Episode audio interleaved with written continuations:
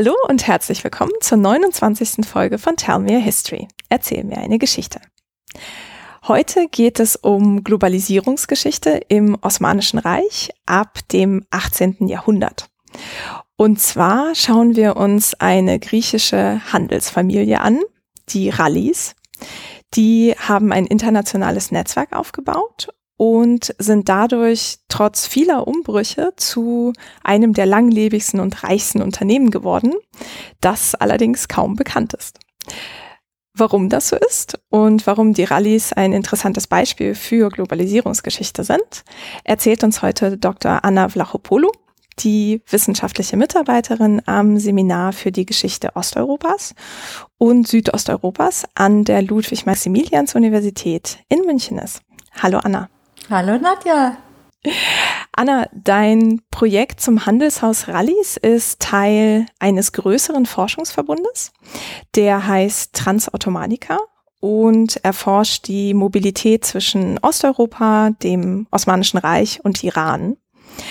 Wie bist du auf die Rallyes gekommen und wie passt das Projekt vor allem auch so mit diesem transregionalen Aspekt zu deiner bisherigen Forschung? Ja, genau. Also wie du sagst, mein Projekt ist Teil von einem größeren Verbund. Das ist ein Schwerpunktprogramm, was von der DFG ähm, gefördert wird. Und du hast ja den großartigen Namen Transottomanica schon erwähnt. Wir haben uns also alle zu Transottonen oder Transosmanen erklärt.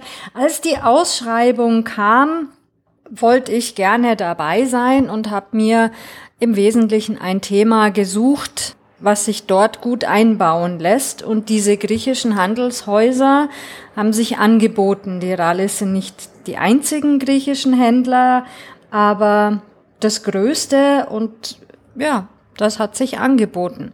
Mit meiner bisherigen Forschung hat es sehr wenig zu tun. Ich habe bis jetzt mich beschäftigt mit der Peloponnes, also mit Südgriechenland ähm, vor dem griechischen Unabhängigkeitskrieg und insofern ist der Schritt vom 18. ins 19. Jahrhundert für mich ein echter Schritt mit allem, was damit verbunden ist und mit allen Vor- und Nachteilen, die mit sowas dann einhergehen. Ja. Und der Krieg auf der Peloponnes, das war im 18. Jahrhundert? Also der Krieg beginnt 1821 und wird dann zu dem Unabhängigkeitskrieg, der Griechenland zu einem unabhängigen Staat machen wird oder erstmal zu einem unabhängigen Königreich. Aber die Peloponnes als osmanische Provinz in der zweiten Phase beginnt 1715. Also da erobern die Osmanen die Peloponnes von den Venezianern wieder zurück und ich habe mir diese Zeit angeschaut von 1715 bis 1800 1921. Und die Frage war für mich, warum bricht dieser Unabhängigkeitskrieg oder die Griechen sprechen ja von einer Revolution. Warum bricht es ausgerechnet da aus? Also was sind die sozioökonomischen Strukturen, die dazu führen, dass in dieser osmanischen Provinz ein Aufstand oder eine Revolution ausbricht, der am Ende dazu führt, dass dieser Teil unabhängig wird. Also wirklich wegbricht vom Reich. Und es ist nicht der erste Aufstand in Südosteuropa. Serbien war schon vorher, aber das ist der erste Teil, der tatsächlich nicht autonom wird und weiter tributpflichtig, sondern der sofort in eine Unabhängigkeit geht.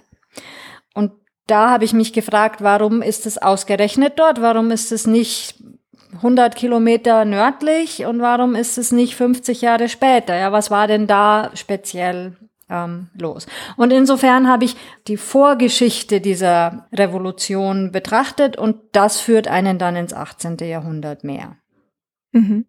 Also das heißt, deine Forschung war bislang oft verbunden mit dem griechischen Teil des Osmanischen Reiches, wenn ich das richtig sehe? Ja, aber ganz klar mit der Prämisse, die Peloponnes ist eine osmanische Provinz in dieser Zeit, ist integraler Bestandteil und wichtiger Bestandteil des Osmanischen Reiches. Und diese Leute auf der Peloponnes sind in dem osmanischen System eingebunden und groß geworden und als Teil zum Beispiel der kommunalen Selbstverwaltung, die im Osmanischen Reich relativ durchgehend existiert, sind immer Teil des Osmanischen Reiches. Das war meine Dissertation und ich habe mich damit bewusst und vielleicht auch ein bisschen revolutionär gewandt gegen das Bild, was in der griechischen Historiographie lange Zeit vermittelt wurde und überhaupt in den nationalen Historiographien in Südosteuropa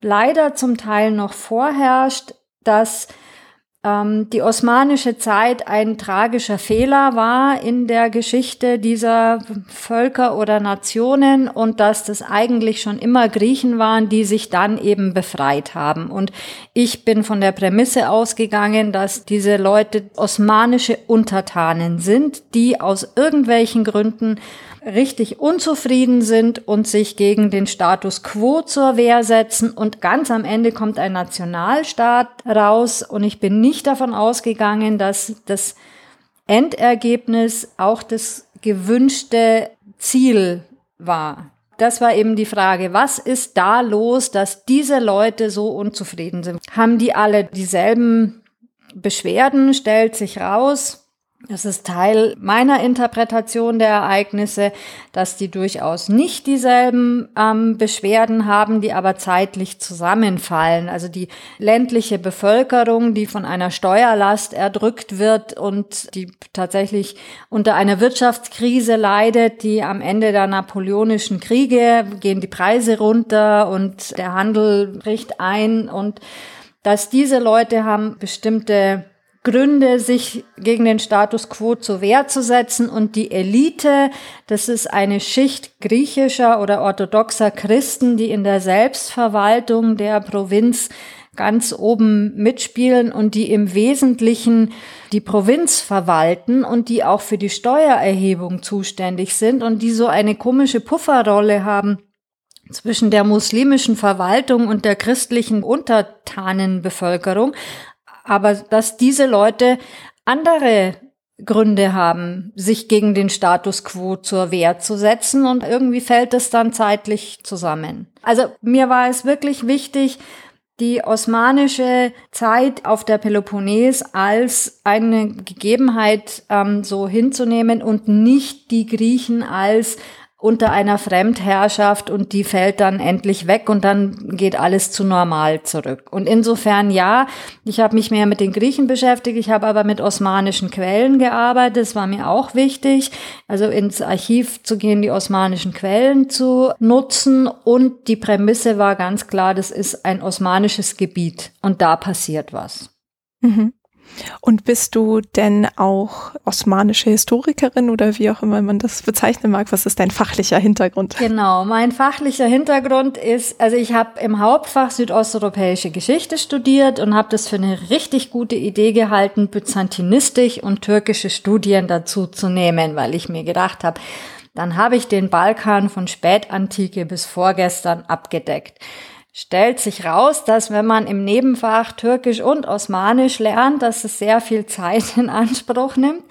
Dann habe ich aber angeregt durch Soraya Faroki, die auch meine Doktormutter dann war, tatsächlich mit osmanischen Quellen gearbeitet in der Promotion. Insofern ich bin an dieser Schnittstelle zwischen osmanischer Geschichte und südosteuropäischer Geschichte und jetzt im Moment ist das tatsächlich eine sehr gute Position, weil mir scheint, dass die südosteuropäische Geschichte entdeckt, dass es diese Osmanenzeit gibt und die osmanische Geschichte entdeckt, dass man auch die osmanische Geschichte nicht nur vom Istanbuler Zentrum aus sieht, sondern tatsächlich auch die Peripherien und auch die nicht osmanischen Sprachen mit reinnimmt. Also dass es auch bulgarische Osmanen gibt und griechische Osmanen gibt und dass Armenisch eine wichtige Sprache ist für die Geschichte des Osmanischen Reiches.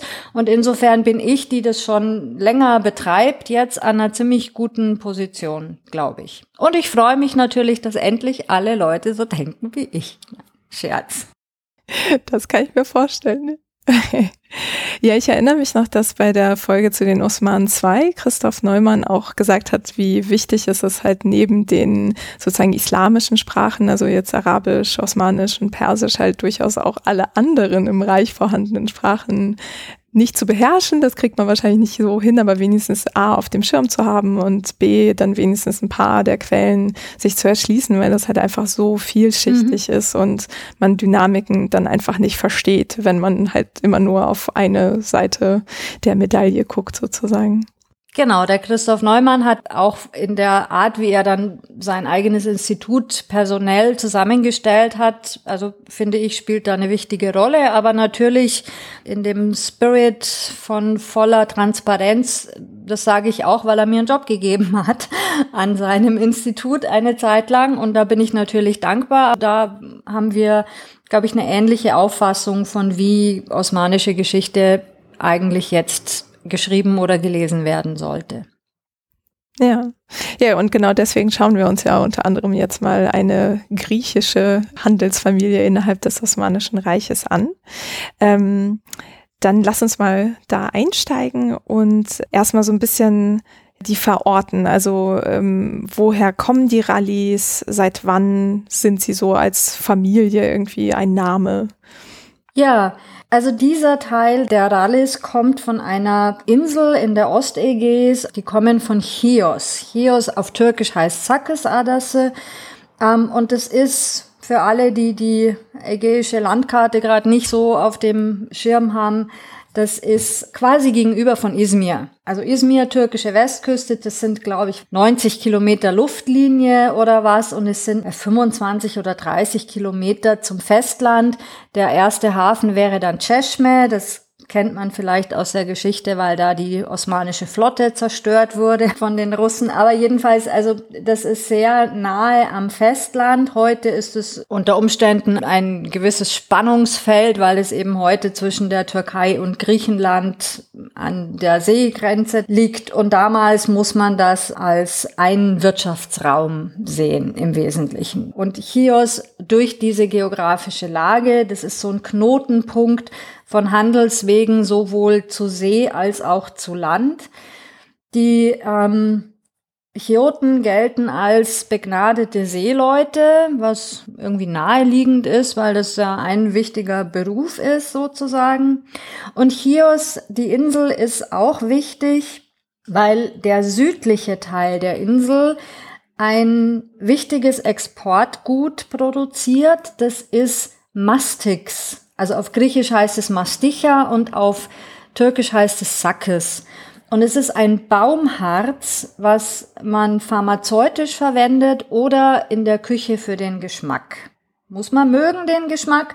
So auch heute noch in der türkischen Küche, bei den Süßspeisen vor allen Dingen. Also wenn du demnächst nach Istanbul ins Archiv fährst, dann kann man zum Beispiel Sakisle Muhallebi oder Sakisle Sütlaç, also Milchreis mit ähm, diesem Sakis-Geschmack, mit diesem Mastix-Geschmack noch kriegen. Und diese Bäume, die das Harz produzieren, wachsen nicht überall, aber eben im südlichen Teil der Insel. Und dieses Harz war schon immer ein wichtiger Exportschlager der Insel und sicher auch ein Grund, warum die jeweiligen Herrscher der Insel sie relativ in Ruhe gelassen haben, weil man wollte, dass die Mastix-Produktion ungestört vonstatten geht. Das ist sozusagen das Wichtige ähm, an Chios.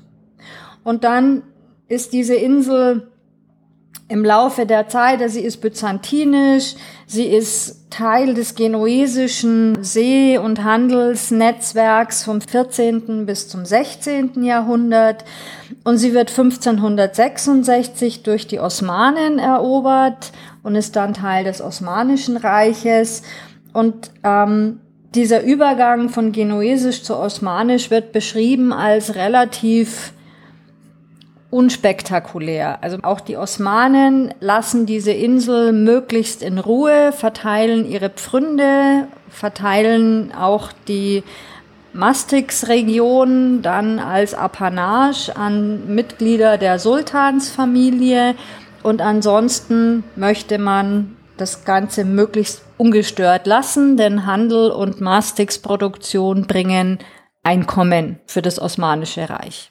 Und die Osmanen haben ja in der Regel ohnehin kein wirklich gesteigertes Interesse gezeigt, einzugreifen in bestehende Strukturen, die gut funktionieren in den Gebieten, die sie erobert haben, solange die Steuerabgabe geflossen ist und im Wesentlichen Ruhe geherrscht hat, haben die Osmanen sich in der Regel nicht eingemischt.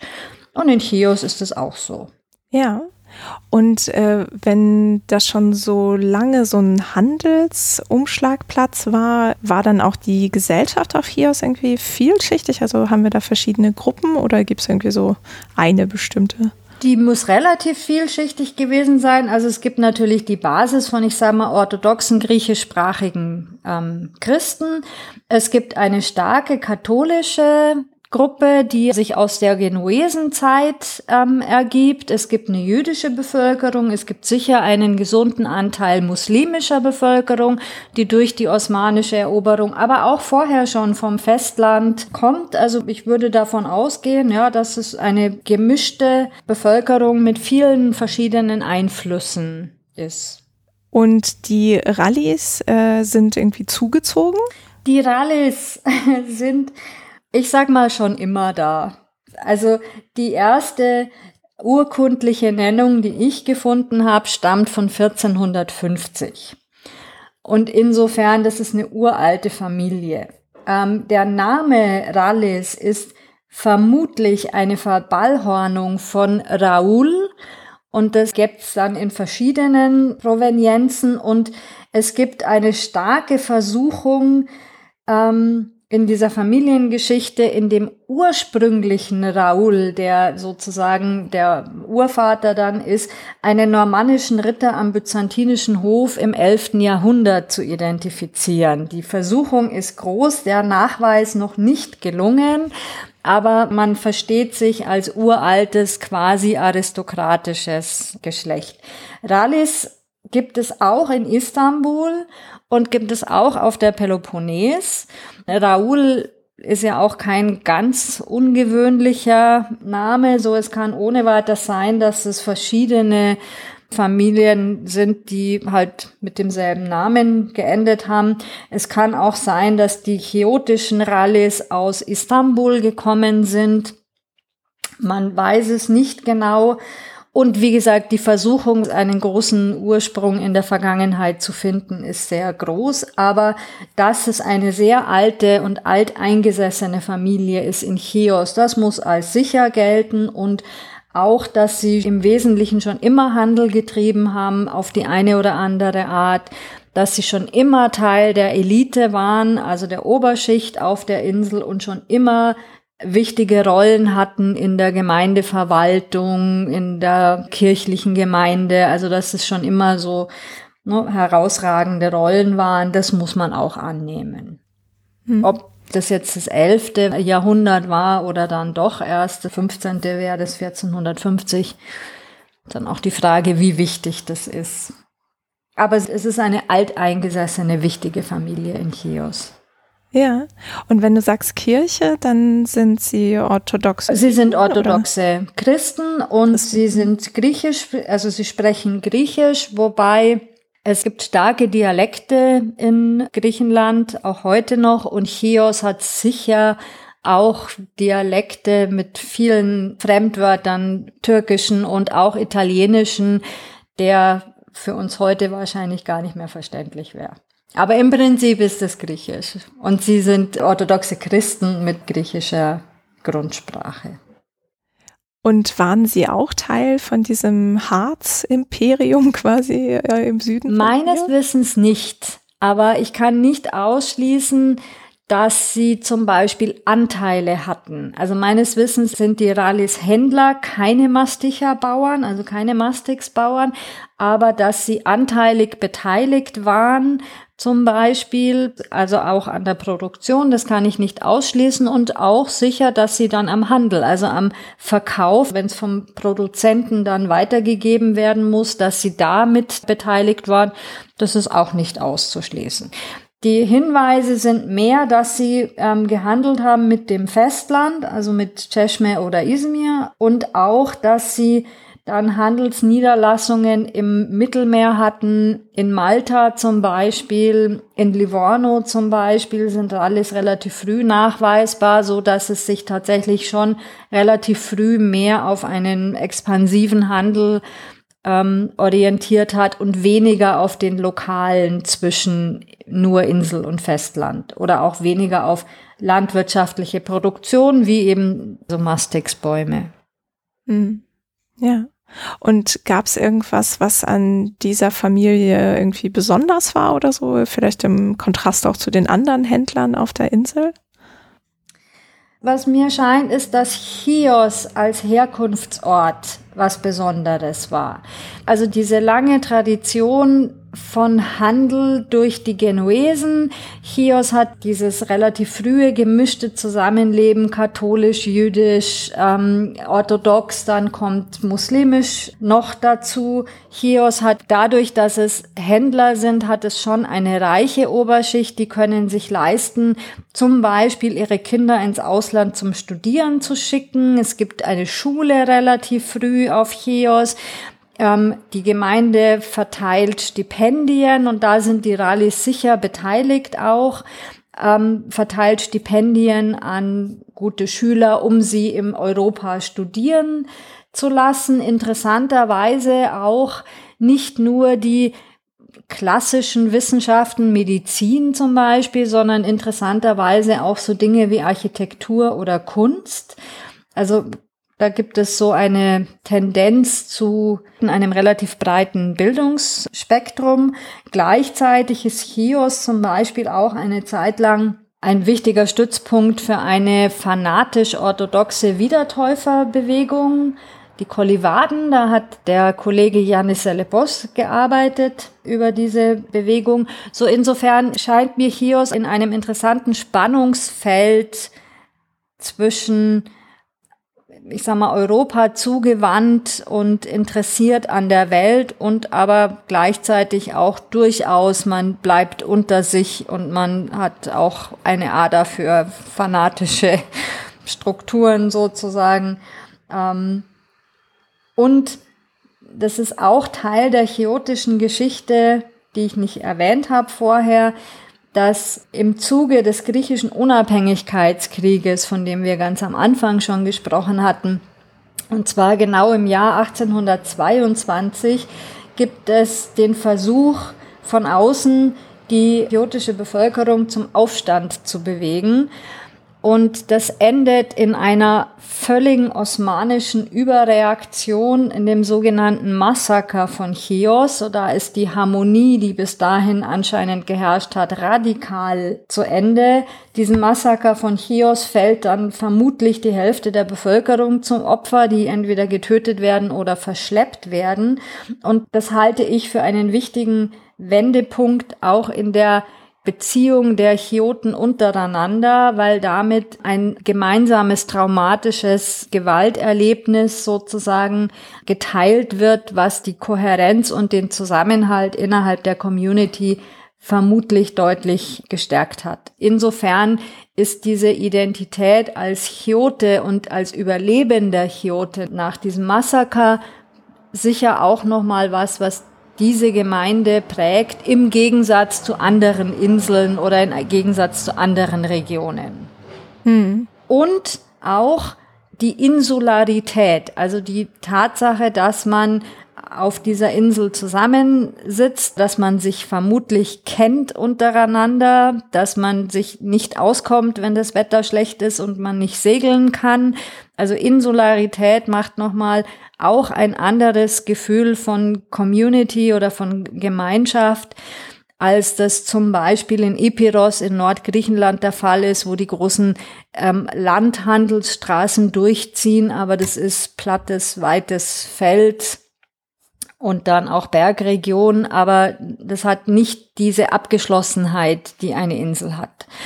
Und insofern, also das ist jedenfalls in meiner jetzigen Forschung wichtiger Teil der Hypothese, dass die Herkunft von dieser speziellen Insel mit dieser Geschichte sowohl der, sagen wir, weltoffenen, gemischten als auch dieser Gewalterfahrung durch das Massaker, dass diese Herkunft tatsächlich eine Besonderheit ist.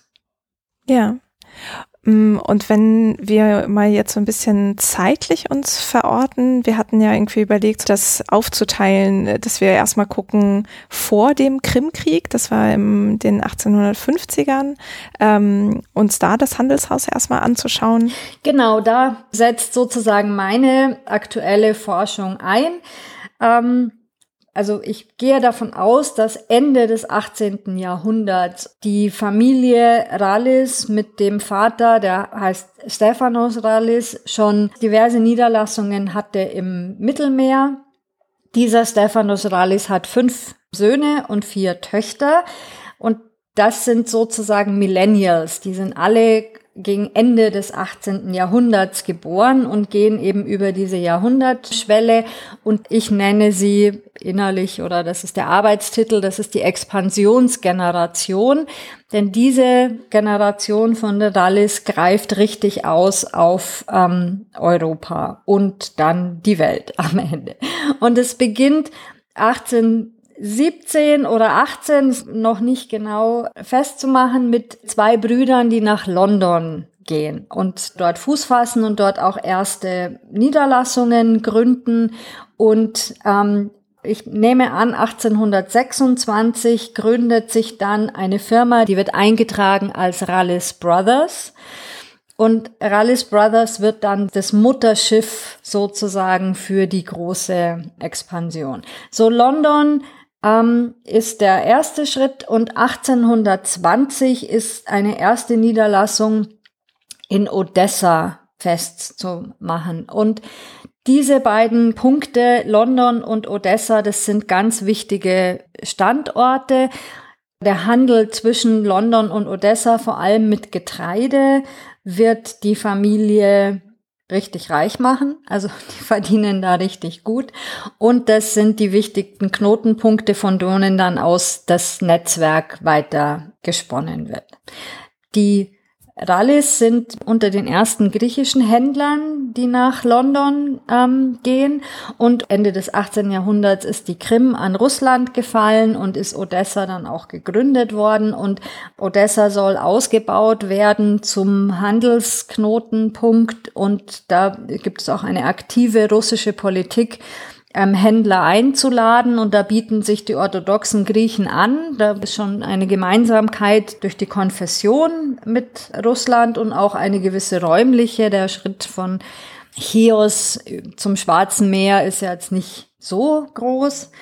Und insofern ja, sind die griechischen Händler in Odessa ein ganz wichtiger, auch so ein Entwicklungsfaktor für die Stadt. Und es geht da in erster Linie die Krim und das Hinterland von Odessa ist ja heute Ukraine, ist ein wichtiger Getreideproduzent. Und ähm, Westeuropa, besonders Großbritannien, ist schon in einem vollen industriellen Aufschwung, wo man immer mehr Leute in Fabriken braucht und immer weniger Leute Landwirtschaft betreiben und man ist immer mehr angewiesen auf Getreideexporte von außen und die griechischen Händler in London erschließen Odessa oder die nördliche Schwarzmeerküste für den Getreidehandel mit Großbritannien. Und dann auch nicht nur Getreide, sondern auch Stoffe zum Beispiel und andere Produkte. Hm. Und äh, bevor das an Russland fiel, gehörte die nördliche Schwarzmeerküste wozu? Die Krim ist dieses tatarische ähm, Gebiet, was ein osmanischer Vasall ist und was dann in einem osmanisch-russischen Krieg also erstmal sozusagen wegfällt vom Osmanischen Reich und unabhängig oder autonom werden soll und dann von Russland annektiert. Mhm also von der Zarin Katharina II. und die verleibt sich dieses Gebiet ein. Und auch am Ende dieses Krieges, wo die Krim dann eben erstmal wegfällt vom Osmanischen Reich, gibt es diesen Friedensvertrag von Küçükkaynarca, wo ähm, ist auch ein ganz wichtiger Punkt, die Meerengen, also der Bosporus und die Dardanellen, geöffnet werden müssen für russische Schiffe oder Schiffe, die unter russischer Flagge segeln. Das nutzen zum Beispiel auch griechische Händler dann oder griechische Schiffseigner, die unter russischer Flagge segeln und Handel betreiben. Und damit ist aber der Schwarzmeerraum plötzlich geöffnet für internationalen Handel, der bis dahin ein Mare Nostrum der Osmanen war. Und durch die endgültige Annexion der Krim schafft Russland da oben Tatsachen und hat dann eben die nördliche Schwarzmeerküste und hat jetzt die Meerengen geöffnet bekommen und damit gibt es da einen richtigen Aufschwung. Ja. Und dieser Friedensschluss war auch Anfang des 19. Jahrhunderts? Der ist 1774. Ah, okay. Aber ich so dachte, okay, das hört sich so an, als würden dann die Rallyes direkt dann aufspringen. Das nicht, aber das dauert dann noch ein bisschen, bis Katharina die Krim annektiert und dann wird Odessa gegründet und es dauert alles, bis es dann tatsächlich in Schwung kommt. Aber es nimmt Fahrt auf mit diesem oder dieser Vertrag ist eine wichtige Voraussetzung, weil das einfach heißt, sie dürfen durch die Meerengen. Und das ist die Grundvoraussetzung. Du hast ja nichts von einem Schwarzmeermarkt, wenn du sozusagen alles über Landweg ähm, transportieren musst. Das ist eine Riesenauflasse und auch wieder durch osmanisches Gebiet. Und da ist die Öffnung von dem Seeweg mal die wichtige Grundvoraussetzung. Aber dann auch mit den Geschwindigkeiten, sage ich mal, des 18. und 19. Jahrhunderts geht es dann eh relativ flott. Mhm. So. Und dann gibt's diesen großen Aufschwung, der, wie gesagt, mit Getreidehandel zu tun hat und die Rallis sind ganz vorne mit dabei. Nicht nur die Rallis, die griechischen Händler, aber innerhalb der Londoner Community von griechischen Händlern zum Beispiel sind die Rallis die Nummer eins. Mhm. Und das waren die Rallis Brothers in London und hatte die Niederlassung in Odessa auch irgendwie einen Namen? Ich meine, dass die Niederlassung in Odessa den Namen von dem dort ansässigen Bruder hatte. Und das ist Janis Rallis, das wäre der Erstgeborene. Aber ehrlich gesagt, bin ich überfragt. genau, ja. Die Rallis agieren viel in einem Netzwerk, so dass Rallis Brothers tatsächlich ein Firmenname ist, der keinen Partner beinhaltet, ist eh relativ selten. Es sind viele Firmen dann, die immer, also Rallis und Skeletis und Rallis und Ayala Stores, es sind dann immer zwei Namen, die Partnerschaften ausdrücken. Rallis Brothers in ähm, London, das Mutterschiff, das dann so groß wird, ist tatsächlich eine reine Rallis-Angelegenheit. Hm. Die sind zu groß, die brauchen keine Partner. Da haben sie sich schon gut ähm, organisiert. Allerdings arbeiten sie immer innerhalb eines Netzwerks von anderen Handelsfamilien, die aus Chios stammen oder eingeheiratet haben in chiotische Familien und gemeinsam organisiert man ein wirklich dichtes Netz von Umschlaghäfen, von Mittelsmännern. Das ist Teil ihres Erfolgs, zum Beispiel in Odessa dass sie ihre eigenen Agenten installieren, dass die Mitglieder von dem Netzwerk und die Angestellten der diversen griechischen Firmen tatsächlich ins Odessa Hinterland gehen, auf der Krim sind, mit den Bauern vor Ort verhandeln, zum Teil die Ernte schon vor Reife kaufen, was halt auch mit der Situation der Bauern zu tun hat, die Bargeld brauchen und dann ihre Ernte einsetzen sozusagen vorher schon, also bevor es die Ernte reif ist. Ähm, dieses Netzwerk der Rallis hat eine Handelsstrategie entwickelt, wo es eigentlich um Transportkosten und um Lagerkosten Einsparung geht. Das ist dann so, dass wenn in Odessa die Ladung verschifft wird, also das Getreide aufs Schiff geladen wird, dann wird ein Bote mit einer Warnprobe schon mal vorweg losgeschickt. Der bringt diese Warnprobe nach London an die entsprechende Börse. Aufgrund dieser Warnprobe und der Lieferpapiere sozusagen des Schiffs wird an der Börse in London die Schiffsladung verkauft, während das Schiff noch unterwegs ist. Und der Kapitän landet dann am ersten Hafen in Großbritannien und dort erwartet ihn ein Mitarbeiter des Netzwerks und sagt ihm, wo der Endabnehmer ist. Und dann kann er gleich weiter segeln nach Irland oder zu irgendeinem anderen Hafen, wo der Endabnehmer, der in der Zwischenzeit die Ware gekauft hat, sie gerne geliefert haben möchte.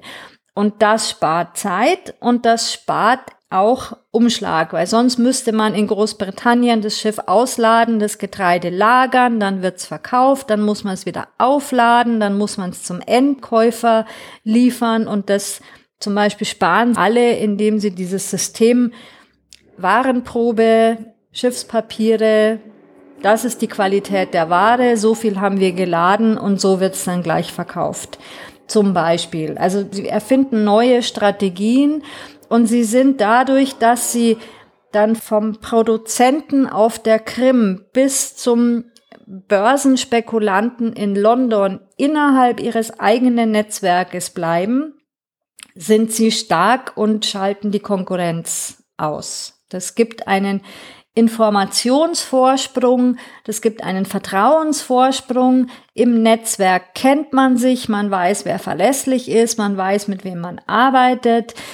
Alle ziehen am gleichen Strang, weil alle dasselbe Ziel haben und Geld verdienen wollen. Und ähm, das gibt ihnen einen ernsthaften Vorsprung vor der westlichen Konkurrenz westlich, weil es gibt auch englische Händler, es gibt französische Händler, die sich bemühen, im Schwarzmeerraum Fuß zu fassen und die alle ausgestochen werden im Wesentlichen, also schon existieren, aber nie zu dem Erfolg kommen wie die Griechen. Und auch da muss man davon ausgehen, dass ich sage mal, die osmanische Erfahrung im Umgang mit Behörden, im Umgang mit diesen imperialen Strukturen.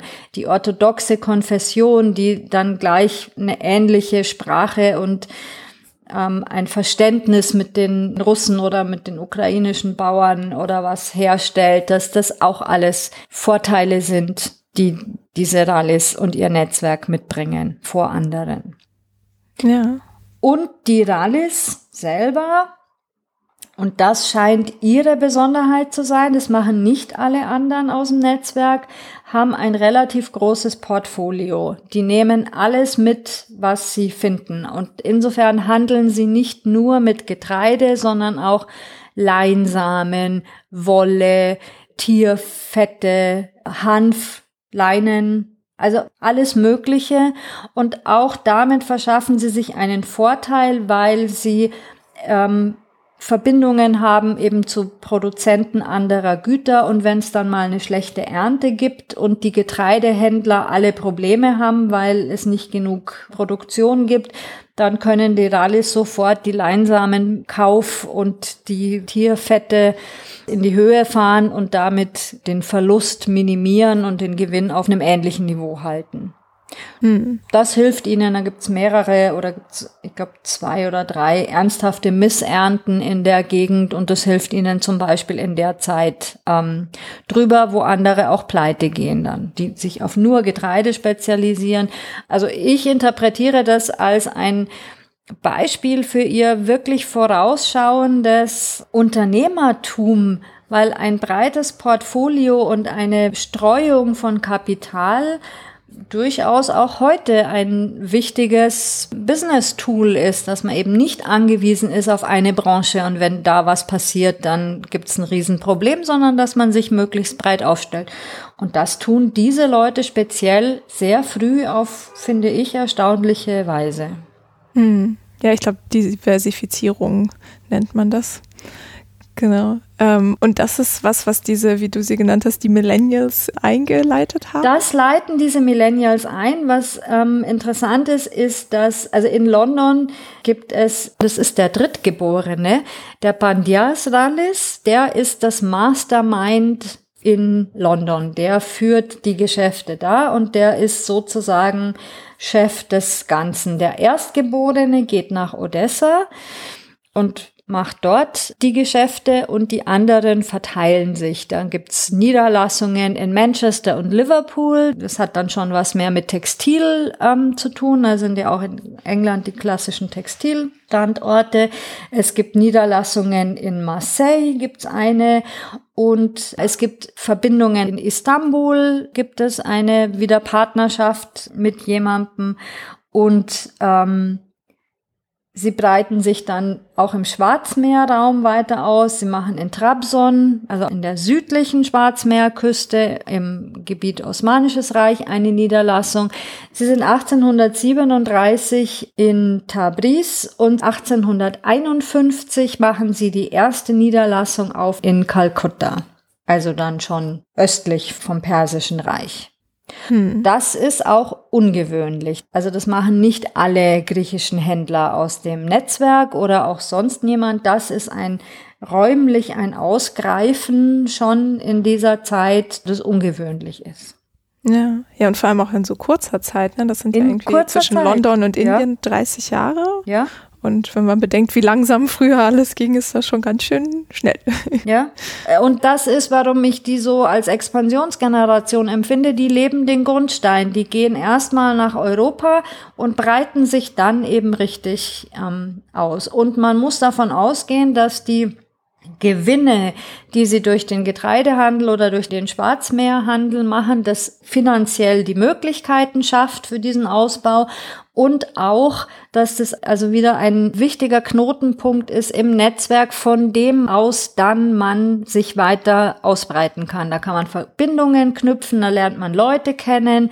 Ja, und dann ist von Odessa nach Trabzon, also einmal übers Meer und dann noch ein Stück östlich sozusagen, der Schritt vielleicht gar nicht mehr so groß und dann hat man schon Leute kennengelernt und dann ist von Trabzon nach Tabriz der Schritt schon nicht mehr so groß und ist schon vorbereitet und so arbeitet man sich ähm, vor.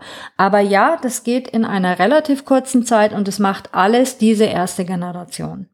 Hm. Und das ist alles noch vor dem Krimkrieg, weil der Krimkrieg hast du auch schon erwähnt, ist so eine Wasserscheide, also vielleicht auch für Europa offensichtlich in der Kriegsführung, so wird es dargestellt, aber sicher für die griechischen Handelshäuser, da ändert sich dann einfach richtig was. Ja. Ähm, bevor wir da drauf gucken, wollte ich noch fragen, ähm, ob es irgendwie eine besondere Organisationsform oder so für dieses Handelshaus oder Netzwerk vielmehr der Rallyes äh, gibt, weil wenn ich mir so überlege, wie viele Standorte sie alle haben und wie sie da irgendwie Kontakte aufrechterhalten und aufbauen, gibt es da irgendwas, was das so zusammenhält? Ja, gute Frage. Also ich denke, dass das Agieren im Netzwerk ein ganz wichtiger Faktor ist. Dieses Netzwerk wird organisiert und gepflegt, zum Beispiel durch Heiratspolitik. Also sie heiraten am liebsten innerhalb der Familie. Dann ist die zweite Wahl ist einer aus Chios und die dritte Wahl ist einer aus dem Netzwerk. Und man schert auch mal aus, das kommt auch vor, aber das sind Ausnahmen. Im Prinzip schaut man, dass alles beieinander bleibt, sozusagen. Und also soweit ich das nachvollziehen kann, jetzt ist das Handelshaus Rallis selbst als reiner Familienbetrieb organisiert wie eine Aktiengesellschaft, wo jeder einzahlt in ein Grundkapital und dann anteilig am Gewinn beteiligt wird. Und auf diese Weise schaffen sie es aber offensichtlich, das Geschäft wirklich innerhalb der Familie zu halten. Sie sind in weiten Teilen nicht mal auf Kredit angewiesen von außen, sondern machen das alles durch Eigenkapital und vielleicht ist das auch noch mal ein Faktor, der sie dann tatsächlich unabhängig macht von Zinsströmen oder von Banken oder von bekomme ich den Kredit oder bekomme ich keinen Kredit oder muss ich zusammenarbeiten mit jemandem. Also die sind finanziell autark das, glaube ich, ist auch ein Vorteil, den diese Familie hat. Dieses System der Aktiengesellschaft finde ich deswegen interessant, weil es erinnert an ein genuesisches System aus dem 14., 15. Jahrhundert, die sogenannte Maona, Das war schon eine Art frühe Aktiengesellschaft, die die Genuesen eingerichtet haben, um für Steuerpachten. Und es wirkt so, als würden die Rallis in ihrer firmeninternen oder familieninternen Organisation dieses System übernehmen. Was heißt, wir zahlen alle ein, haben dann als Summe mehr als jeder Einzelne hätte und mit dieser großen Summe kann man dann was investieren und jeder wird anteilig am Gewinn ähm, beteiligt. Ich muss aber auch sagen, dass das einfach so eine Art von Aktiengesellschaft, also gemeinsames Kapital für größere Investitionen ist eine gute Idee und gute Ideen entstehen an verschiedenen Stellen. Und dass die Genuesen das auf Chios auch schon gemacht haben, 300 Jahre früher oder 400 Jahre früher. Das ist, finde ich, auffällig, aber vielleicht muss man auch aufpassen, dass man da nicht Punkte verbindet, die gar nicht verbunden gehören. Aber als Phänomen, dass da diese Parallelen bestehen, das finde ich, muss ähm, erwähnt werden, zumindestens. Ja. Und wenn du sagst, jeder war daran beteiligt, ist auch jede daran beteiligt? Das gewesen? ist eine total spannende Frage und ähm, ich kann sie nicht wirklich beantworten noch. Ich gehe davon aus, dass die Frauen in der Familie in gewisser Weise beteiligt waren, dass man Anteile zum Beispiel als Mitgift ähm, mitbringt in eine Ehe, dass Anteile vererbt werden, auch an die Töchter, dass eventuell die Frauen in der Familie eigenes Kapital hatten durch Erbschaft oder selber Geld hatten. Und ich gehe davon aus, dass der Besitz von Frauen, zum Beispiel die Familienjuwelen, also Schmuck, Gold oder Landbesitz, der auf den Namen der Frauen gekauft wird oder der auch geerbt wird von Frauen. Also dass auch der Besitz von Frauen Teil des Familienkapitals waren in der einen oder anderen Form, den man entweder aktiv einsetzt in diesem Kapitalpool der Aktiengesellschaft, der Familienaktiengesellschaft oder auf den man zurückgreift in Krisensituationen, wenn mal wirklich irgendwas schief geht, dann sind die Juwelen der Madame natürlich eine Sicherheit. Ja, kann man verkaufen, kommt man zu Bargeld. Und vielleicht auch eine Investition. Hat man viel Bargeld, investiert man in ähm, Gold und dann darf die Madame den Ring tragen, bis er wieder umgesetzt werden muss in Bargeld oder so. Also ich gehe davon aus, dass das Kapital von Frauen mit ein Faktor war. Ich kann es aber noch nicht nachweisen darf aber die gute Nachricht verbreiten, dass mein Folgeprojektantrag genehmigt wurde vom Schwerpunktprogramm und dass das Nachfolgeprojekt genau darum gehen soll, um die Anteile von Frauen am Netzwerk und an den Firmen. Weil selbst wenn Frauen Anteil hatten und Kapital hatten, ist immer noch die Frage, wie sehr sind sie beteiligt, zum Beispiel an Entscheidungen um, ähm, und wie viel haben sie Einfluss aufs Business. Ja. Kann ich auch noch nicht sagen. Ja, das kommt dann ja als nächstes. genau. ähm, da fällt mir auch gerade ein, dass auch wieder in der Folge Osman 2 mit Herrn Neumann, da hat er ja auch erwähnt, dass ähm, jedenfalls auf der Festland-osmanischen, in dem Bereich Frauen auch sehr viel gestiftet haben. Wie war das bei den Rallyes? Haben die auch irgendwelche Gebäude oder irgendwas anderes gestiftet? Ähm, ja und nein. Also zum Beispiel Frauen aus der Rallis-Familie geben Geld für die Ausstattung der orthodoxen Kirche in London. Also sie machen dann die orthodoxe Community, die auch von wieder Chios Griechen ähm, dominiert wird, finden ein eigenes Gebäude und errichten eine orthodoxe Kirche in London und da wird viel Geld gespendet, auch von Rallis Frauen für Schmuck und für die innere ähm, Ausstattung zum Beispiel. Also auch daraus schließen wir, dass Frauen Geld zur Verfügung haben, mit dem sie Dinge machen können. Und ich bin sicher, dass die Rallis auch Chios und die Schule unterstützt haben, die Bibliothek unterstützt haben, also dass sie sich beteiligt haben an gemeinnützigen. Was ich persönlich interessant finde, ist, dass diese Rallis-Familie sich selber dabei nicht verewigt. Ähm, also wenn wir auf die internationalen reichen Familien schauen, dann haben die Rothschild haben ein Archiv, die Guggenheims haben ein Museum, der Rockefeller hat einen Turm hingestellt. Also die haben sich auf irgendeine Weise verewigt, meine ich, dass man namentlich nachvollziehen kann, wer das Museum oder das Stipendium oder den Turm oder was gebaut hat. Das scheinen die Rallis nicht gemacht zu haben das finde ich persönlich auch interessant, dass über eine so lange Zeit es scheinbar keinen ernsthaften Wunsch gegeben hat, einen namentlichen Fußabdruck irgendwo zu hinterlassen, außer dem Business. Und da geht's ja nicht um den Fußabdruck, sondern da geht's ums Business. Was ich meine mit Fußabdruck ist tatsächlich eine Stiftung, einen Turm, ein Gebäude, ein, ja, irgendwas. Irgendwas physisches. So. Was dann den Namen herausstellt und bekannt macht und wo man sagt, wir sind hier. Also was ja auch eine Art von Selbstpromotion ist. Den Wunsch scheinen sie nicht gehabt zu haben. Aber sie waren beteiligt. Also wie gesagt, wir können nachvollziehen, dass sie Geld gegeben haben für alle möglichen in London die Kirche eben zum Beispiel und bin sicher auch in Chios und sicher auch in anderen. Odessa hat auch ein ganz großes griechisches Kulturleben. Da gibt's ein Theater, ein griechisches, eine Mädchenschule und ich bin sicher, dass die Dalis da auch, ja, aber Sie haben nicht das Rallis-Theater aufgestellt. Also sie haben die eigene Sichtbarkeit auf diese Art und Weise nicht ähm, verfolgt. Hm. Ja, ist eigentlich ein spannender Kontrast dann zu so anderen großen Namen und hört sich auch so ein bisschen eher danach an, als hätten sie eher in die Gemeinschaft investiert, also eben durch das Heiraten und diese ganz engmaschigen Netzwerke und so. Ja, es wirkt tatsächlich mehr nach innen gekehrt. Wie du sagst, die Gemeinschaft, die eigene Familie, Low Profile.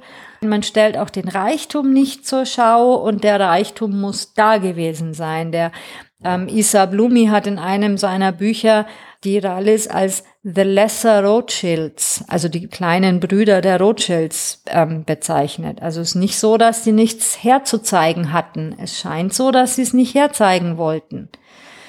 Und auch die Berichte, die ich lese von Mitarbeitern im Rallis Imperium, machen den Eindruck von einem konservativen, patriarchalisch strukturierten Unternehmen, wo alle angehalten werden, sparsam zu sein, wo niemand mehr verdienen darf als der Oberste. Also da gibt es so Hierarchien, mit wer wie viel Geld verdienen darf. Also es macht den Eindruck eines nach innen gekehrten konservativ, sage ich jetzt auch in Ermangelung eines besseren ähm, Wortes, und es macht nicht den Eindruck von Leuten, die nach draußen gehen und laut schreien, wir sind hier und wir sind reich. Aber nach draußen gehen sie ja tatsächlich durch ihre Handelsbeziehungen. Genau, sie gehen nach also draußen Kontrast. für ihr Business und das ist für mich ein interessantes Spannungsfeld, dass sie auf der einen Seite so global sind und sie werden nach dem Krimkrieg, da kommen wir vielleicht noch drauf, geht die globale Ausbreitung noch weiter dass sie so mobil sind. Also sie leben so von Mobilität der Menschen, die an die Standorte gehen. Sie leben so von Mobilität von Waren, die von A nach B transportiert werden und ihnen den Gewinn bringen. Und sie wirken in allen Beschreibungen, zum Beispiel auch des Familienlebens, nach innen gekehrt und uninteressiert an Außenkontakten.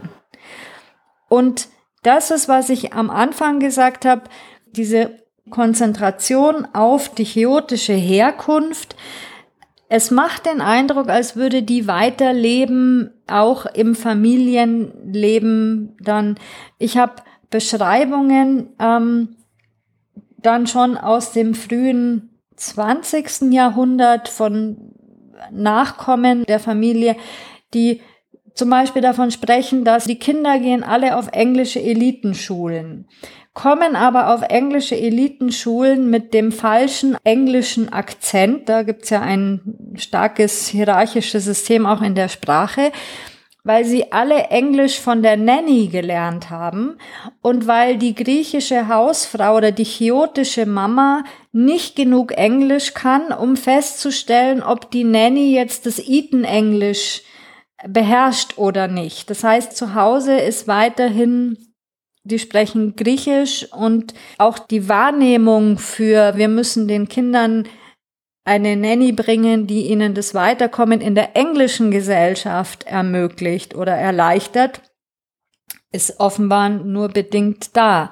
Ich habe Beschreibungen auch wieder von Nachkommen 20. Jahrhundert, die sich an das Haus ihrer Oma erinnert. Das ist auch eine von den Chios-Familien und hat auch eine Rallis-Connection, die sich dran erinnert, dass immer die Vorhänge zu sind zum Mittag. Also die schweren Vorhänge, was ein Leben ist wie auf Chios. In Griechenland und auch in Chios im Sommer ist es zum Mittag, machen alle zu, weil einfach es ist heiß und man will die Hitze aussperren und die Sonne auch. In London ist es nicht notwendig, rein klimatisch. Die Süßigkeiten, die angeboten werden, die alle mit Mastix, also mit Masticha gewürzt sind, die Hausfrauen arbeiten, was sie machen, Handarbeiten und was. Also es wirkt, als sei es durchgegangen. Von der Insel bis London ohne große Wellen von außen.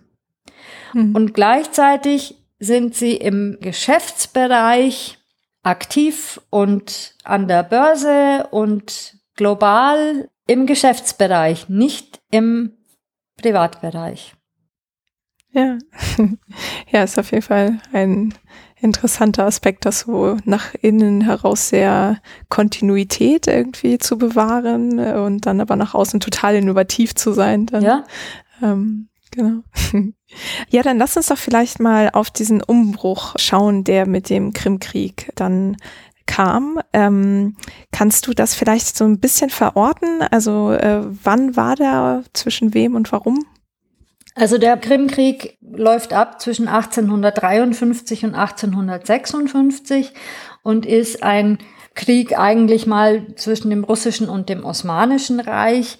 Der vordergründige Anlass sind religiöse beziehungsweise konfessionelle Streitigkeiten über die Grabeskirche in Jerusalem. Das ist ja auch osmanische Provinz. Tatsächlich stehen natürlich geopolitische Interessen ähm, im Raum und das ist ein Krieg, bei dem sich die europäischen Großmächte auf die Seite des Osmanischen Reiches stellen, weil es darum geht, russische Expansionsbestrebungen einzudämmen. In der Geschichte von Kriegen ist das auch so ein wichtiger Punkt. Das ist der erste Krieg, den man quasi als Stellungskrieg führt. Das ist die erste richtige Materialschlacht. Das muss auch zu ganz schrecklichen Verlusten und Verletzungen und Verwundungen kommen. Ähm, ich meine, es ist der erste Krieg, wo aktive Verwundetenpflege betrieben wird und ich meine, es ist der erste Krieg, wo eine Art von Kriegsberichterstattung stattfindet. So jetzt gilt als der erste moderne Krieg und gleichzeitig hat dieser Russland-Historiker, dessen Namen ich immer nicht aussprechen kann, es als letzten Kreuzzug bezeichnet, weil das so einen Aspekt hat, auch von religiösen Einflüssen. Für den Schwarzmeerhandel ist es ein richtiger Einschnitt einfach. Also A, durch schiere Kriegshandlungen wird der Transport und der Schiffsverkehr ähm, gefährlicher und eingeschränkt und B, weil natürlich dann Russland nicht mehr bereit ist, Getreide an den Feind zu verkaufen, an den europäischen. Und insofern bricht dieser Getreidehandel ein. Dann geht noch ein bisschen was mit Nichtgetreide, also Leinsamen oder Wolle oder was. Aber im Prinzip ist dieser Krieg, also da bricht das Geschäft einfach ähm, im Wesentlichen nicht komplett, aber fast komplett ein. Insofern ist da was passiert. Und in diesen drei Jahren sucht sich aber Europa auch schon andere Märkte, weil die Getreideversorgung muss weitergehen und man sucht sich andere Märkte. Innerhalb der Rallis-Familie ist diese Zeit, also das ist ja nicht wie ein Schalter, der sich umlegt, aber in dieser Zeit stirbt auch diese erste Generation langsam. Also der Millennials. Der Millennials, genau. Mhm. Also der Krieg ist 1856 zu Ende. Der erstgeborene Janis, der die Filiale in Odessa hatte, stirbt 1859. Der Pandias Rallis, der das Mutterschiff in London geleitet hat, stirbt 1865. Also ähm, keine zehn Jahre nach dem Krieg. Das heißt, bevor die sterben, sind die schon ältere Herrschaften auch. Also das ist eine Phase, wo schön langsam der Übergang auf die nächste Generation schon stattfindet oder vorbereitet wird. Und diese folgende Generation führt die Firma und auch Rallis Brothers komplett weiter, macht aber eine Neuorientierung bei den Standorten vor allen Dingen. Ähm, die Firma in Odessa wird übergeben an jemand anderen im Netzwerk, der das weitermachen möchte, aber sie selber investieren dort nichts mehr. Trabzon wird geschlossen, Tabriz wird geschlossen, irgendwann wird auch Istanbul aufgegeben. Das ist dann schon interessant, weil das tatsächlich heißt, dass das östliche Mittelmeer einfach nicht mehr und auch die Schwarzmeerregion nicht mehr interessant ist. Dafür kommt zu der einen Filiale in Calcutta, kommt in den 60er Jahren noch Bombay und Karachi dazu, also Bombay damals, heute Mumbai. Ähm, ich kann 1871 in New York eine Niederlassung, also ich habe Hinweise darauf, dass sie schon vorher in Amerika, in New Orleans waren, vermutlich nicht als eigene Firma, sondern wieder in Beteiligung. Aber es gibt auch Hinweise, da suche ich jetzt gerade, dass sie im amerikanischen Bürgerkrieg ähm, auch finanziell jemanden unterstützt haben. Da geht es um Baumwollhandel, aber auch um Getreide. Auch in Indien ist Baumwolle ein wichtiger Faktor. Und mit dem Generationenwechsel kommt dann auch ein Umbau der Firmenstruktur. Das, also da geht es jetzt darum, wer zeichnungsberechtigt ist und wie die Unterfilialen zum Mutterschiff rechtlich gestellt sind. Auch da gibt es Umstrukturierungen in der zweiten ähm, Generation und offensichtlich beginnt in der zweiten Generation verstärkt eine Globalisierung hin zu den anderen Kontinenten, also indischer Subkontinent Amerika und die, ich sag mal, traditionellen Standorte im östlichen Mittelmeer werden dann aufgegeben. Auch damit verlassen sie sozusagen den Pfad von diesen traditionellen Händler Diaspora-Handelsgemeinschaften und gehen in eine Art von Globalisierung, die ungewöhnlich ist und die auch die wenigsten von diesen Handelsfamilien mitmachen. Und insofern ist dieser Krimkrieg in doppelter Hinsicht ein Einschnitt, weil er zusammenfällt eben auch mit dem Generationenwechsel innerhalb der Familie und weil eben dadurch der wirklich lukrative Handel mit der Schwarzmeerregion erstmal ausgesetzt ist. Ja. Und es hört sich auch so an, als würde die Verbindung dann zum osmanischen Festland damit auch so gut wie zum äh, Stillstand kommen. Schaut so aus, jedenfalls im Business. Also was die Geschäftsbeziehungen betrifft, ja, orientieren sie sich in der Zeit tatsächlich weg vom Osmanischen Reich. Umso interessanter ist es für mich, dass sie das, was wir vorher gesagt haben, nämlich, dass das Familienleben so unbelastet scheint von diesen territorialen Ausgriffen, umso interessanter scheint mir das, dass sie tatsächlich intern auch in dieser Zeit weitgehend zu leben scheinen, wie sie im osmanischen Chios auch schon oder so wie sie da weggezogen sind, so leben sie anscheinend intern weiter. Und extern, also was das Geschäft betrifft, da verabschieden sie sich tatsächlich von den alten Pfaden, den klassischen Diaspora-Netzwerken und jetzt ist New York und ähm, Mumbai sind neue wichtige Standorte.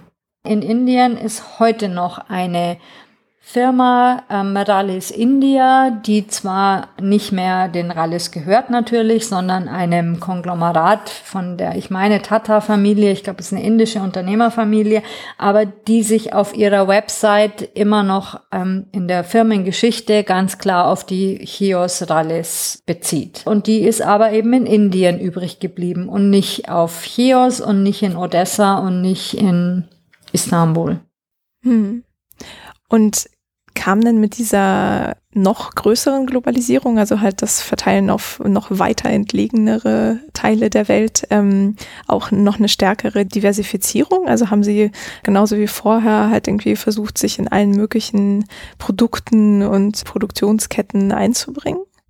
Ja, ähm, also das haben sie und was ich nicht erwähnt habe, ist, es gibt auch eine uralte Filiale in Ägypten, in Alexandria, wenn ich mich richtig erinnere. Also ja, je weiter wir uns dem Ende des 19. Jahrhunderts nähern und des 20. Jahrhunderts scheinen sie sich immer mehr zu spezialisieren auf landwirtschaftliche Produkte, die mit Textil zu tun haben und mit Chemie für landwirtschaftliche Produkte interessanterweise. Also Düngemittel, dann pflanzliche Färbemittel für Textil Baumwolle ist sowohl in den USA als auch in Indien ein wichtiger ähm, Grundstoff und dann wird wieder ausgebreitet alles Mögliche, was entweder zur Baumwollweiterverarbeitung oder zur Baumwollproduktion nützlich ist. Also Chemikalien zum Beispiel, Düngemittel oder Insektenvernichtungsmittel oder was, also was der Produktion dient oder dann was der ähm, Färbemittel oder ähnliches, was der Weiterverarbeitung dient. Und insofern sind sie grob in einem Sektor, nicht nur, aber das ist einer. Und Baumwolle ist ein Handelsprodukt auch. Mhm. So. Ja. Und wenn ich mir das jetzt so vorstelle, dass sie so stark nochmal expandieren, und du sagtest ja, dass sie diese Diaspora-Organisation ähm, so ein bisschen umstrukturieren oder teilweise auch aufgeben, heißt das dann, dass dieses feinmaschige Netzwerk, was Sie vorher angelegt haben, irgendwie einfach zusammenbricht? Oder wie kann ich mir das vorstellen? Ja, ich denke, also ich würde sagen, es versandet. Es flieht, wie sagt man das auf Deutsch? Versickert? Versickert, genau. Es versickert so langsam im Sand.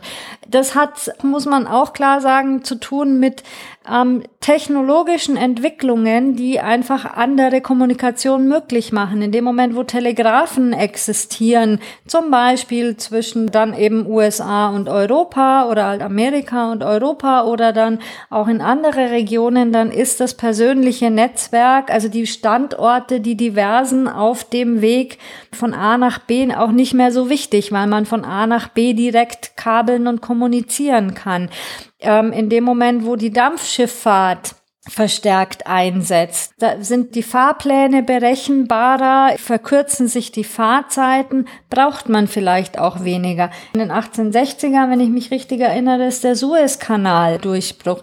Das verkürzt den Weg nach Indien enorm. Ähm, Dampfschifffahrt macht auch die Transatlantik Handel oder Verbindungen dann leichter, regelmäßiger und schneller vor allen Dingen. Also es beschleunigt sich die direkte Kommunikation und die direkten Verbindungen und damit ist auch die Notwendigkeit, auf dem Weg von Odessa nach London Stationen zu haben in Malta, in Livorno und in Marseille und was, wird weniger notwendig. Ich glaube, das geht zusammen und es ist sicher auch ein Phänomen dieser Zeit. Das ist nicht nur ein Phänomen ähm, der Rallis. Mhm. Ich glaube, das Besondere bei den Rallis ist, ist, dass sie diesen Zug weiterfahren bis in die große Globalisierung und dass sie alle diese neuen Technologien dann offensichtlich auch gut nutzen können wieder für ihre ähm, Zwecke. Ja. Und Machen das alle in diesem Netzwerk so, also dass sie so krass expandieren? Das machen tatsächlich nicht alle. Es gibt zum Beispiel auch ähm, Handelshäuser, die in Odessa bleiben, dort dann russische Pässe annehmen und dann nicht mehr als griechische, sondern als russische Händler firmieren und dort nach dem Krimkrieg ähm, weitermachen. Es gibt Handelshäuser, die untergehen, schlicht und ergreifend. Also für die auch der Krimkrieg, ja, da geht's dann einfach nicht mehr weiter und dann machen die was anderes oder halt im ganz kleinen Stil.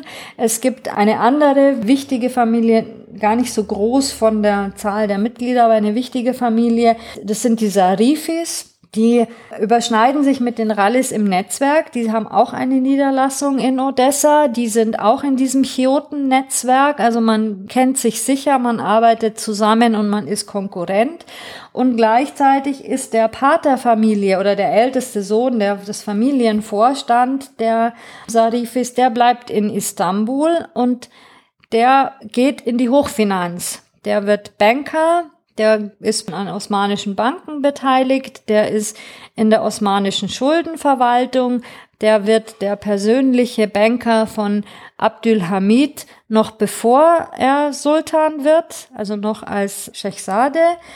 Und ich denke, das ist ein Beispiel für in dieser Zeit von Spezialisierung auf einen Bereich und in dem Fall ist es Banking und Hochfinanz, der auch mit weniger ähm, ich sag mal, physischer Mobilität, also klar, Kapitalströme und die europäischen Banken und der europäische Einfluss, aber dieser Mann sitzt in Istanbul und ist dort fest installiert, gebettet und angesehen und die andere Version ist dann die Rallis Globalisierung, die dann tatsächlich heißt, also wenn dieser östliche Mittelmeerraum und Schwarzmeerraum einfach nicht mehr den Gegebenheiten der Zeit entspricht, dann wird es noch breiter und dann auch, wie du sagst, mit einem möglichst diversen Portfolio und unterschiedlichen Beteiligungen und was. Das ist zumindest meine Hypothese, dass in dieser zweiten Hälfte des 19. Jahrhunderts und wie gesagt, der Krimkrieg ist da so ein Einschnitt, ähm, dass im Wesentlichen die Frage ist, spezialisiert man sich oder globalisiert man? Weil die alten Strukturen A nicht mehr funktionieren und B auch einfach überholt werden durch die Technologie der Zeit. Hm. Diese Sarifis sind auch hochinteressant, weil sie eben ne, in der Hochfinanz und Banker, da gibt's verschiedene Leute, die schon arbeiten über diese Familien und mein persönlicher Wunsch wäre, dass das auch jemand zum Anlass nimmt, sich zu überlegen, was bedeutet das in der Geschichte des Osmanischen Reiches oder für unseren Blick auf die sogenannten nicht-muslimischen Minderheiten im Reich und auch in der Hauptstadt, dass die die Hochfinanz kontrollieren. Das geht wieder in meine Denkrichtung, dass das eben keine Griechen sind, sondern osmanische Griechen. Also das ist ein integraler Bestandteil des Osmanischen Reiches und ähm, sind eben bis jetzt viel als griechische Gemeinde in Istanbul behandelt worden und ich hoffe, da ist jetzt, glaube die Aische Özil ist jetzt gerade dran, auch an der Familie.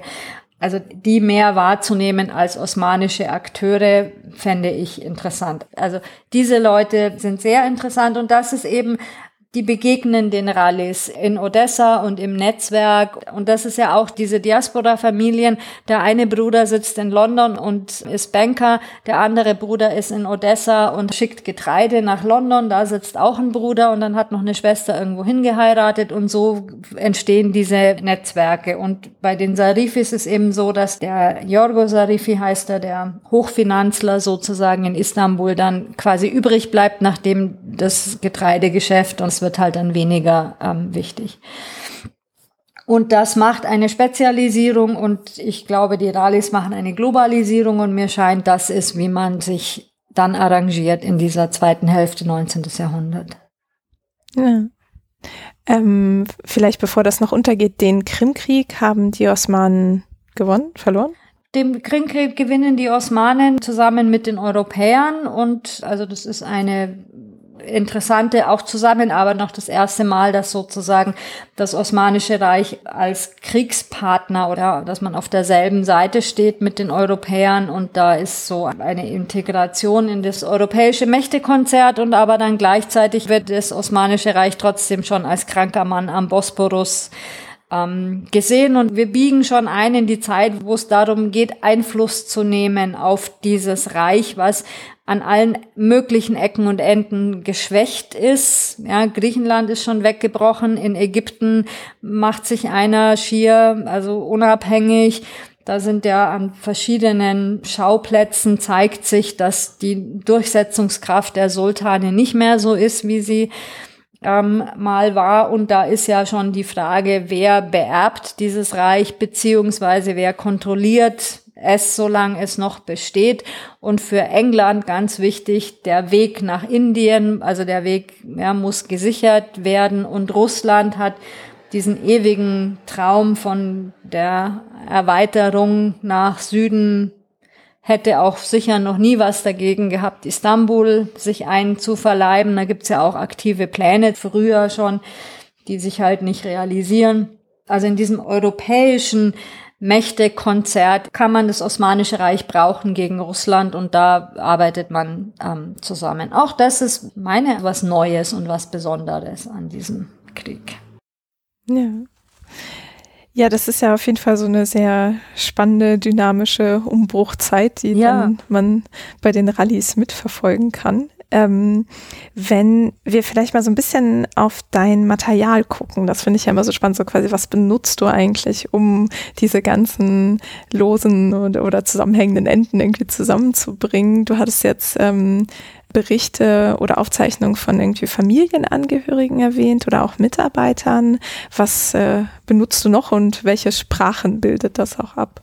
Ähm, also was ich dir sagen kann bis jetzt, also Memoiren, Literatur oder Erinnerungen, auf die Art und Weise kann man sich diesen Leuten nähern, weil die Ralis selber scheinen nichts hinterlassen zu haben an Erinnerungen oder an Memoiren. Aber wie gesagt, Mitarbeiter, Nachkommen, ähm, Geschäftspartner, andere Leute haben geschrieben und auf diese Art und Weise kann man sich nähern. Es gibt zum Beispiel die Berichte, die der Janis Ralis regelmäßig von Odessa nach Amerika schickt, weil er in Odessa amerikanischer Konsul ist. Und er verschickt Konsulatsberichte, die natürlich einen gewissen Inhalt haben und wo es darum geht, Amerika zu informieren über die Lage vor Ort und über Handelsmöglichkeiten und schlechte Ernten und gute Ernten, die aber auch immer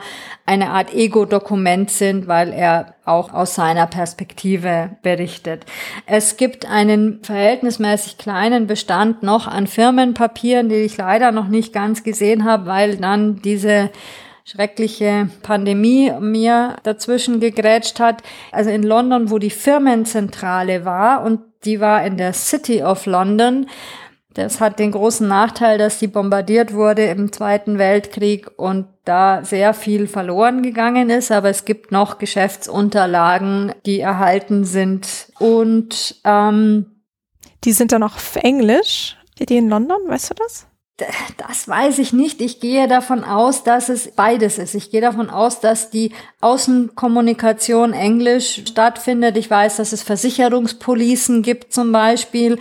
Die sind auch Englisch natürlich. Da geht es um die Versicherung von Schiffsladungen oder was. Das macht man dann mit Englischen. Und ich gehe davon aus, dass interne Bücher und Kommunikation Griechisch ist.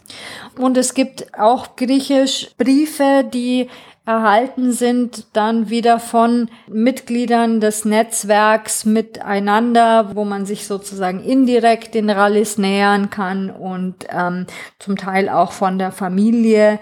Und das ist auch eine Form von Quelle. Auch das trägt bei zu diesem Eindruck, von dem ich jetzt schon öfter gesprochen habe, den ich habe von einer relativ geschlossenen Gemeinschaft und einem zurückgezogenen, geschlossenen Leben ohne viel Interesse an einem Fußabdruck ähm, in der Außenwelt. Dazu gehört auch, dass sie offensichtlich selber nicht den Eindruck hatten, dass sie ihre Memoiren hinterlassen sollen oder dass sie ihre Erinnerungen aufschreiben. Und wie jede Forscherin, die so ein bisschen betrübt ist, dass nicht so viele Quellen da sind, hoffe ich natürlich schon, dass ich irgendwo noch was entdecke, was bis jetzt noch nicht so richtig genutzt wurde oder vielleicht sogar nicht entdeckt wurde. Aber die Hoffnung stirbt zuletzt. Das auf jeden Fall. ähm, also glaubst du, dass die Abwesenheit eben von solchen, was weiß ich, Gebäuden oder eben Memoiren oder so dazu beigetragen hat, dass man sie halt gar nicht so sehr kennt heutzutage? So als großen Namen irgendwie? Ja, das glaube ich. Also in Griechenland ist der Name Rallis wichtig und groß, aber weniger für diese Handelsfamilie als für die Athener Politikerfamilie. Also wo ich gar nicht sicher bin, dass das derselbe Stamm ist sozusagen. Aber ja, international, also sind diese Leute nicht besonders bekannt und ich denke, ja, das liegt daran, dass sie auch kein Interesse hatten, sich wirklich bekannt zu machen. Liegt vielleicht auch daran, also muss man auch sagen, die, diese Beispiele, die ich gebracht habe, die Guggenheims, die Rockefellers, die Rothschilds, das ist natürlich auch nochmal eine andere Zeit. Das ist ein anderer Raum. Das ist Schwerindustrie, ja, Rockefeller Öl, wo sicher nochmal eine andere Dimension an, also auch finanziellem Erfolg ähm, da ist und die natürlich auch in einen Aufbaubereich fällt, sage ich jetzt mal, alles, was mit Öl zu tun hat, hat nochmal eine ganz andere Dimension als wir handeln mit Baumwolle und Färbestoffen. Aber ich finde es trotzdem auffällig, dass sie so wohlhabend waren offensichtlich, so langlebig waren, dass, wie gesagt, es gibt bis heute noch eine Firma mit ihrem Namen, aber gleichzeitig relativ unbekannt und unauffällig.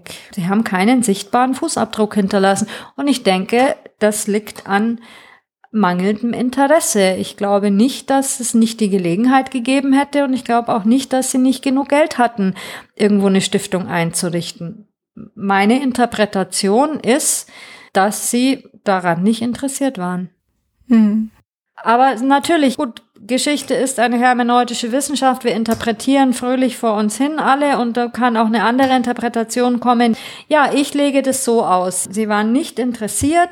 Sie leben also relativ lange eigentlich nach innen gekehrt, auch mit verhältnismäßig wenig Interesse. Auch diese Heiratspolitik heißt ja auch immer, wir bleiben unter uns und die besteht sehr lange.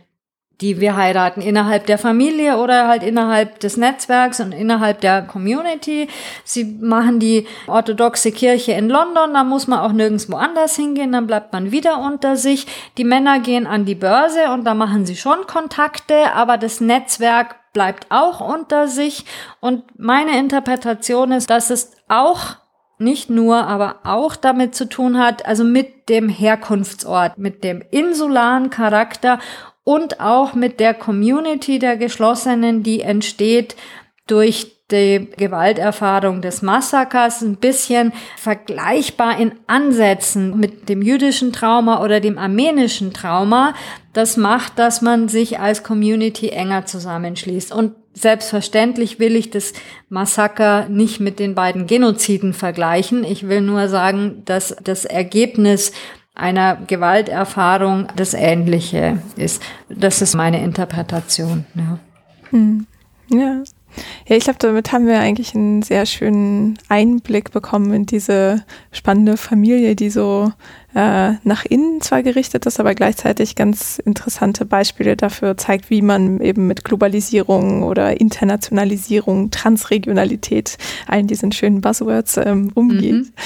Ähm, ich habe jetzt, glaube ich, erstmal soweit keine weiteren Fragen. Hast du noch irgendwie was, was du, weiß nicht, erwähnt haben möchtest oder irgendwie vielleicht den Hörenden mit auf den Weg geben möchtest?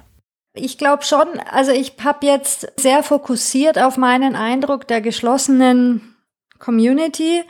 Ich will aber trotzdem sagen, dass ich glaube, dass diese Familie speziell, aber auch andere von diesen Händlerfamilien und diesen Netzwerken ähm, also, dass es schon eine gute Gelegenheit ist, die Globalisierungsgeschichte, die so abstrakt daherkommt, dass die Globalisierung passiert, dass man das runterbrechen kann auf Globalisierung wird auch gemacht von bestimmten Akteuren, die bestimmte Entscheidungen treffen in bestimmten Kontexten, auch politischen Kontexten, weil natürlich, wenn die Rallyes nach Indien gehen, dann sind es ja keine Pfadfinder, die neue Wege beschreiten, sondern dann gehen sie im Kielwasser von imperialer Ausdehnung von Großbritannien, die schon längst da ist.